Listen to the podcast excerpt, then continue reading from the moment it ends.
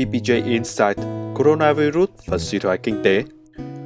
Mới chỉ 3 tuần trôi qua từ khi mà chúng mình chia sẻ mối lo về khủng hoảng do coronavirus gây ra có thể sẽ dẫn đến suy thoái kinh tế.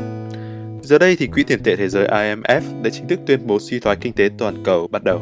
Trong bài viết lần này, VPJ sẽ cùng phân tích về suy thoái kinh tế và dự đoán những ảnh hưởng của nó lên cộng đồng người Việt đang làm việc tại Nhật Bản. Đầu tiên, chúng ta hãy cùng tìm hiểu khái niệm suy thoái kinh tế. Suy thoái kinh tế là giai đoạn kinh tế tăng trưởng âm thường đi kèm với sự gia tăng của thất nghiệp, giá nhà đất giảm và thị trường chứng khoán tụt dốc. Theo thông lệ, khi mà tổng giá trị hàng hóa và dịch vụ được sản xuất tại quốc gia mà thường được gọi là tổng sản phẩm quốc nội hay GDP suy giảm liên tiếp hai quý trở lên thì sẽ được gọi là suy thoái kinh tế. Vậy thì tại sao coronavirus lại gây ra suy thoái kinh tế? Bước vào năm 2020, chúng ta chứng kiến giai đoạn phát triển kinh tế lịch sử. Các nền kinh tế lớn đều khan hiếm lao động. Ví dụ, tỷ lệ công việc trên số người tìm việc tại Nhật đạt mức cao nhất trong lịch sử, lên tới 1,96 ở Tokyo, tức là gần một nửa số công việc không tuyển được người. Tỷ lệ thất nghiệp tại Mỹ ở mức 3,5%, mức thấp kỷ lục trong vòng 50 năm qua. Tuy nhiên, chỉ có hơn một tháng thôi, chúng ta đã chứng kiến thế giới đảo lộn.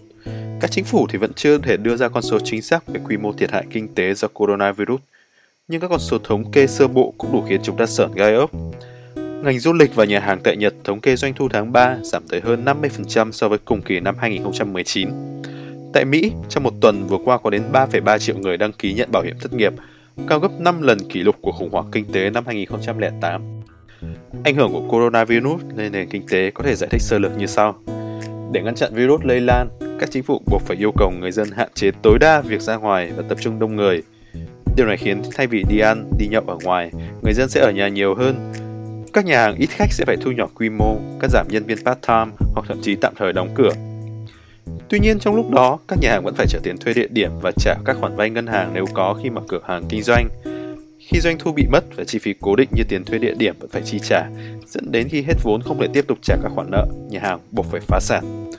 Coronavirus đang tạo ra ảnh hưởng dây chuyền đến phần lớn các ngành nghề của nền kinh tế, người dân hạn chế ra ngoài khiến ngành bán lẻ bị ảnh hưởng. Ngành sản xuất phải giảm sản lượng và cắt giảm nhân công. Người lao động khi mất việc làm và nguồn thu nhập sẽ buộc phải giảm chi tiêu, ảnh hưởng ngược lại khiến các công ty mất doanh thu. Kết quả là vòng xoay tiêu cực này dẫn đến suy thoái kinh tế. Dựa trên tình hình đó, giải pháp đối với suy thoái kinh tế là gì? Các chính phủ đã học được nhiều bài học từ suy thoái kinh tế năm 2008 và đã đưa ra những gói kích thích kinh tế khổng lồ. Chính phủ Mỹ đã thông qua gói kích thích kinh tế trị giá 2.000 tỷ đô, tương đương với 10% GDP của Mỹ với các khoản hỗ trợ lớn như sau. Hỗ trợ tiền mặt 1.200 đô với mỗi cá nhân để thúc đẩy tiêu dùng. Nâng mức hỗ trợ của bảo hiểm thất nghiệp thêm 600 đô một tuần trong vòng 4 tháng tới để hỗ trợ khẩn cấp những người lao động bị mất việc do coronavirus. Lập quỹ 500 tỷ đô cho các doanh nghiệp bị ảnh hưởng vay với điều kiện các doanh nghiệp này duy trì hợp đồng lao động với trên 90% số nhân viên hiện có Chính phủ Nhật Bản thì cũng đang chuẩn bị các gói kích thích kinh tế và dự kiến sẽ công bố trong tuần sau. Nội dung gói kích thích kinh tế của Nhật Bản được dự đoán sẽ khá giống với Mỹ, xoay quanh hai đối sách chính là cung cấp tiền mặt cho cá nhân để kích thích tiêu dùng, cho vay dài hạn không lãi suất đối với doanh nghiệp bị ảnh hưởng để giảm số doanh nghiệp bị phá sản. Chúng ta hãy cùng xem xét các ảnh hưởng lên nền kinh tế. Ờ, để hạn chế thiệt hại về người gây ra do virus, các chính phủ sẽ buộc duy trì các biện pháp hạn chế đi lại như hiện nay cho đến khi kiểm soát được dịch bệnh Thời gian này càng kéo dài thì ảnh hưởng lên nền kinh tế càng lớn. Trung Quốc đã có những biện pháp mạnh tay đóng cửa các tâm dịch và kiểm soát được dịch bệnh trong vòng 6 tuần. Hàn Quốc thì sau khi tiến hành xét nghiệm trên diện rộng và phát hiện rất nhiều ca nhiễm bệnh thì đã có vẻ đã kiểm soát được dịch bệnh trong 2 tuần qua. Tình trạng của châu Âu, đặc biệt là Ý và Tây Ban Nha thì ngày càng xấu đi. Vậy tình hình ở Nhật Bản sẽ ra sao? Có lẽ không ai biết được câu trả lời chính xác, nhưng chúng ta hãy cùng hy vọng là Nhật Bản sẽ sớm kiểm soát được dịch bệnh để ít nhất đưa được hoạt động kinh tế trong nước trở lại gần như cũ, giống như Trung Quốc đã làm được. Trong lịch sử 100 năm qua, đã có nhiều lần các đại dịch gây ra suy thoái kinh tế, như là dịch cúm Tây Ban Nha năm 1917-1918, dịch cúm H2N2 năm 1958 hay gần đây nhất là dịch SARS năm 2003. Các đại dịch này đều gây ra ảnh hưởng lớn lên nền kinh tế, nhưng chỉ trong ngắn hạn, sau khi dịch bệnh kết thúc, nền kinh tế quay trở lại đã phát triển như trước. Hy vọng lần này cũng không ngoại lệ. IMF đã dự đoán kinh tế thế giới sẽ hồi phục vào năm 2021. Như chúng ta đã thấy các ảnh hưởng lên nền kinh tế, và hãy cùng xem ảnh hưởng đối với cá nhân chúng ta. Người lao động ở Nhật có lẽ may mắn hơn nhiều quốc gia phát triển khác trong giai đoạn khủng hoảng kinh tế này. các công ty Nhật thường không sa thải nhân viên khi kinh tế đi xuống giống như các công ty Mỹ. Ngoài ra thì luật pháp Nhật yêu cầu công ty phải hỗ trợ người lao động nếu yêu cầu nghỉ làm do lý do của công ty ở mức tương đương với 60% tiền lương, bao gồm cả khi công ty phải giảm nhân công do ảnh hưởng của coronavirus.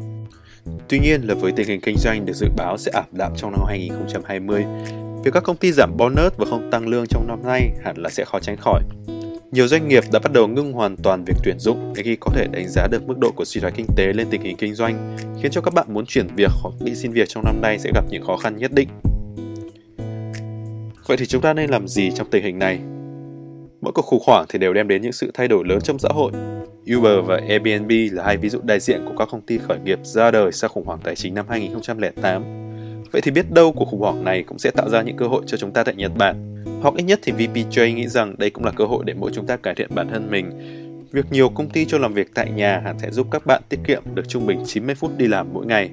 Chúng ta có thể dành thời gian này theo học các khóa học online để học thêm những kỹ năng mới như là học tiếng Anh, học Excel, học lập trình cơ bản. Có rất nhiều các e-learning platform đang giảm giá hoặc miễn phí khóa học trong mùa Covid. Trong bài viết tới, VPJ sẽ chia sẻ với các bạn một số khóa học online do cộng đồng VPJ tuyển chọn. Các bạn vừa nghe xong số tiếp theo của VPJ Insight. Hẹn gặp lại các bạn vào những số tiếp theo. Và cuối cùng, đừng quên rửa tay thường xuyên nhé các bạn.